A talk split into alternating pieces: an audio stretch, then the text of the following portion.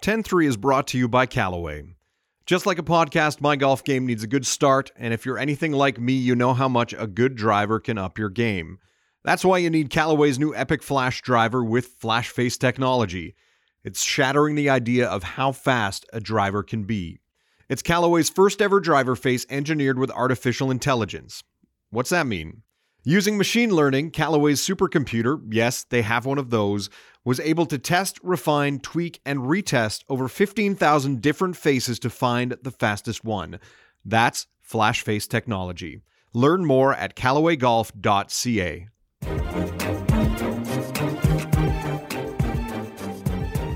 Could foreign actors be trying to meddle in our election this fall? Could it already be happening? Why would another country want to mess with politics in polite, apologetic Canada? I'm Dave Breakenridge, and this is 10 3. We look at a recent report into threats posed to our electoral process, the countries we should be worried about, and what the risk is to Canada. If you want the convenience of getting all our episodes right to your tablet or mobile device, you should definitely hit the subscribe button on your favorite listening app. We're on all the big ones Apple Podcasts, Google Podcasts, Spotify, Earfunnel. I may have made the last one up. But you get the picture. Subscribe, rate, review, and tell your friends to do the same. Daphne Bramham is a columnist for the Vancouver Sun. Now, Daphne, in one of your recent columns, you touched on a report looking at potential for cyber meddling in Canada's upcoming election. What did the report from the Communication Security Establishment talk about in regard to our democratic process?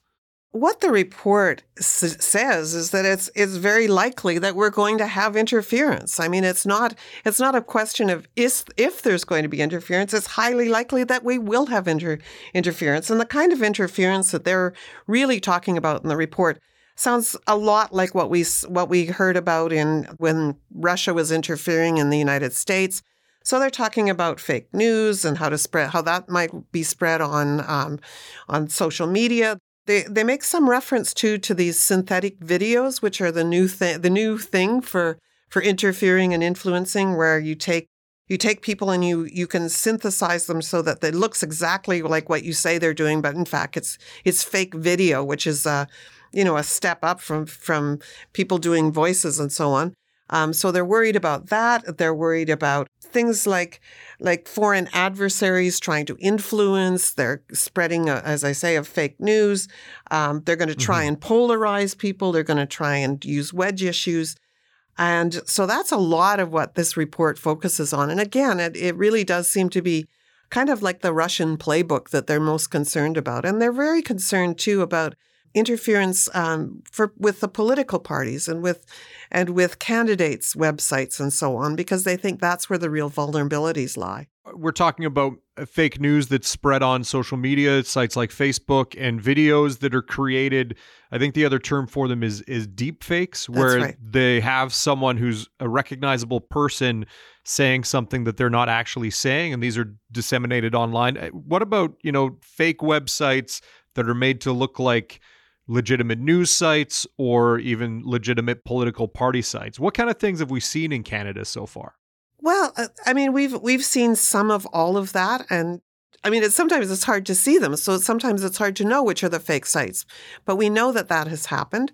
Um, we know that that um, we've been hacked. I mean, the they put out fake news about about uh, Canadian troops in Europe. They've uh, they've put out fake news about that. We've seen some. Um, we know that there are bots that are posting things in response on on Twitter and so on. Um, we know that there are fake uh, Facebook pages that are disseminating all sorts of things that may or may not be true, or or they're they're doing things that are divisive trying to separate people, trying to um, build divisions between different groups uh, within our society. So we know that that's happening. Are there documented cases in Canada of people specifically being targeted by this that we know of, or is this something that the CSE is just concerned about at this point? Well, certainly the the report the report is is um, as one might expect from a spy agency. It's actually quite vague.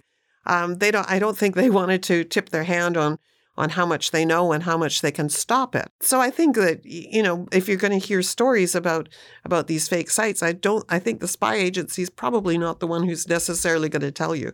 You mentioned earlier the US election and when we think about election meddling, we tend to think about Russian interference in the US election. What does the report have to say about the Russians and what's their interest with Canada? The report doesn't really say this, but I I mean I talked to I've talked to a number of security experts and and what they say is that what Russia always wants to do is Russia is, is a disruptor. Russia wants to interfere. They want to influence. They want to disrupt the social order. They want um, they want democracies like the American, um, the American democracy, like the Canadian democracy, like the Ukrainian democracy, like Britain, like France. They want to disrupt it. They want um, they they don't have a big grand scheme, grand plan about what they really want. They just want there to be sort of turmoil, and in in, in the midst of this turmoil, then they can plant these seeds. But there doesn't seem Russia doesn't seem to have have a grand plan for where this is all going to lead to other than you know it it may make it easier for them to for the for the Russians to I don't know do just meddle. They but but really they don't seem to have a grand plan is what everybody's telling me. But that's the difference between them and China. And what's interesting about the CSE's report is that they say very little about China certainly from what I've been hearing, the ones we really should be more concerned about are China. And why is that? Well, because China has a long-term plan. China has has a long-term plan of how to become um, the strongest economy in the world. They want to be mm-hmm. the the biggest influence. They want to supplant the United States as the go-to country. They want to be the world power.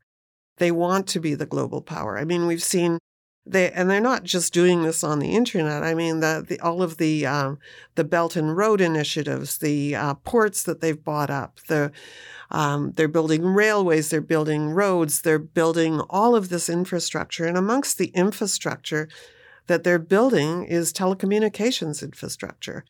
And um, you know, there have been a number of other reports issued lately. Uh, the Reporters Without Borders put out a report recently that talks about China's pursuit of a new world media order. Um, the Chinese media in in Canada has been largely bought up by um, by interests that are closely associated with the Communist Party of China and with the Chinese government. So, when it comes to looking at our elections and meddling in the democratic process here, what do they hope to gain from it? It's one thing to talk about infrastructure and, and they buy up ports and they and it's kind of gaining economic power but what do they gain out of messing with our election this fall? What they're looking for is people who are going to be friendly to china's agenda. They're looking to influence um, to influence the election so that that people who would be supportive of things like Huawei, for example, being allowed to build out part of the 5G network, They'll be looking for politicians who might want to support that. They'll be looking for candidates in ridings that may have a strong Chinese um, Chinese Canadian population because they they want mm-hmm. to have they want to have that kind of influence. They want that voice to be heard.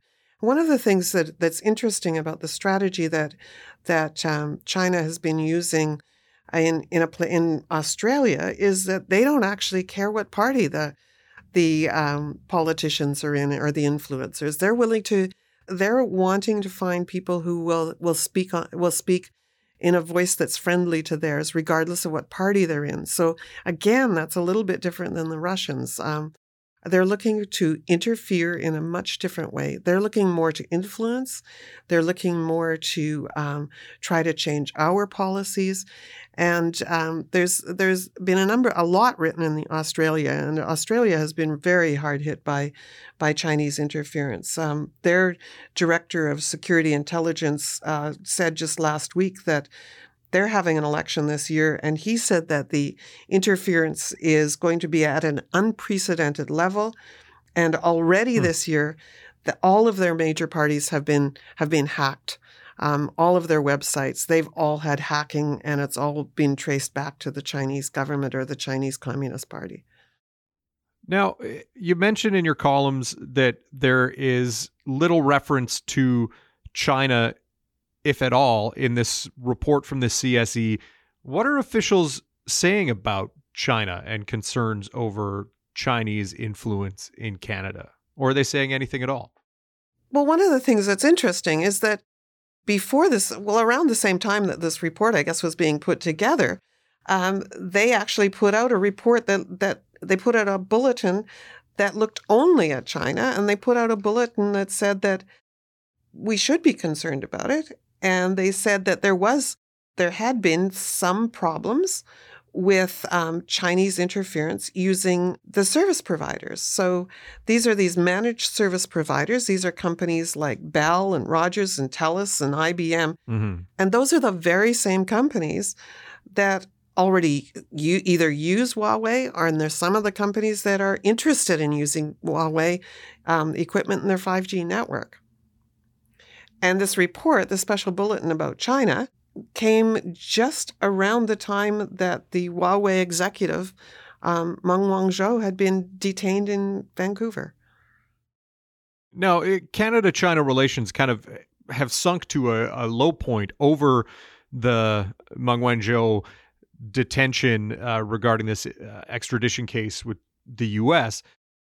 Otherwise, when it comes to the two countries, Canada kind of relies on China for markets for any number of products, agricultural products. There's there's talk about wanting to get more Alberta oil to the west coast so that they can access Asian markets, which you would assume China is the largest market that they can they can look for over there you would think China wouldn't need to resort to tactics like this because they already have a lot of influence in Canada. Is anyone in Canada talking about uh, that aspect of it?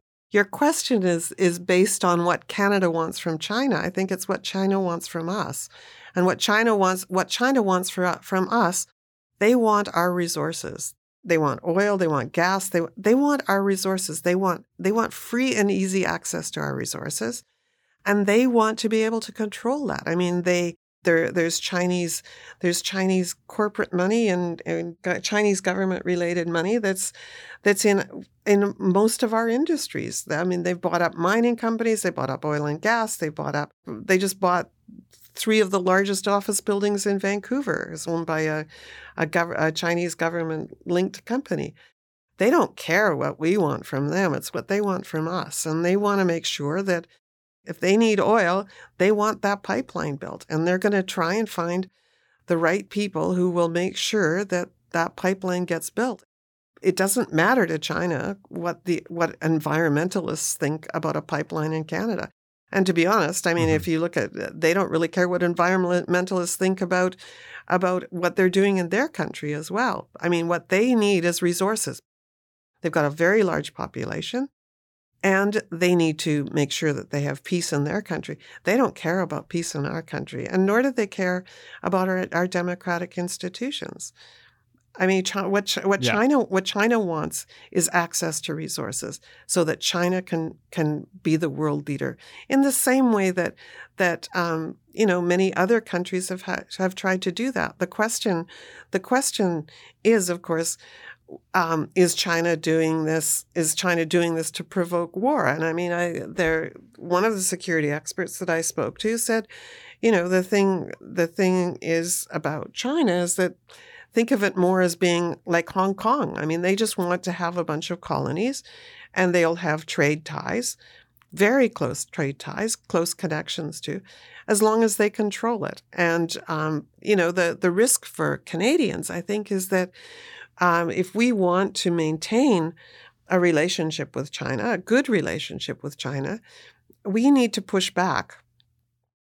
In Australia, I spoke to I, I spoke recently to uh, Clive Hamilton, who wrote a book about Chinese interference in Australia, and he was telling me about a university student there, and uh, she was a, a, Chinese a Chinese student in Australia, and um, she spoke she spoke up in a class. And um, two hours after she had spoken in class, her parents in China had a knock on the door, and the Chinese um, Secret Service said to her, said to her parents, "Your daughter is try- is disrupting things. She's not being supportive of China, and she shouldn't be doing these things in Australia." And all she did was was apparently be mildly critical of the Chinese government. Yeah, it's not just a case of uh, concerns over economic uh, prospects or uh, our political process processes, but there's also a concern about undue Chinese influence in day to day society in Canada. Absolutely, absolutely, and you know one of the one of the things is that unlike many other countries, the Chinese government um, and the, the Chinese Communist Party they really um, they really do believe that it, that that there's no such thing as a hyphenated Chinese. You're Chinese or you're not, and you do owe a loyalty to China and um, and that's a that's a difficult thing. It puts um, it puts a lot of immigrants, especially recent immigrants, uh, in in a really difficult position. They come to Canada, and part of the reason they come to Canada is because they come for our values. They come because they value free speech. They want to be in a country where they have a choice about who their who their government is, what kind of government they have. They want to be able to freely express opinions and yet they're afraid. And um, mm-hmm. and we need to help, we need to help protect them. And you know, Chinese Canadians, if this is if this happens during this election campaign, Chinese Canadians need to know that if they go if they go to the police or if they go to Elections Canada or if they go to to others in the community that that we as Canadians that we we support their free speech just as much as as as much as anyone else's.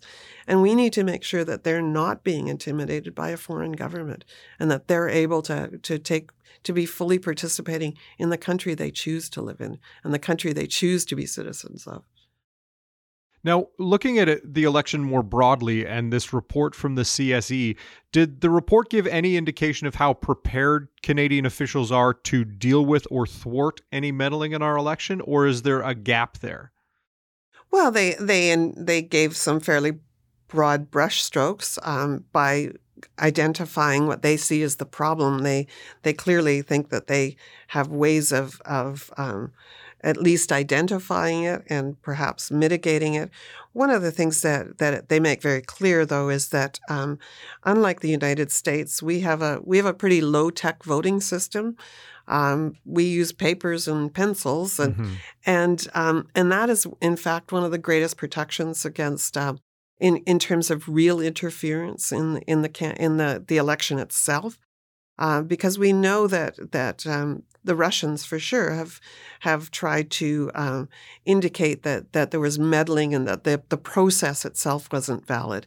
I think what the, the CSE report is saying is that we can be pretty well assured that Elections Canada's got that part of it in hand anyway. Well, you know, as if we didn't need another reason for uh, the fall election to be as interesting as it's going to be. Uh, Daphne, thanks very much for your time. My pleasure. 10.3 is produced by Carson Jerema. Technical support this episode from Darn McQuana. Thanks to my guest, Daphne Bramham. I'm Dave Breakenridge. Thanks for listening.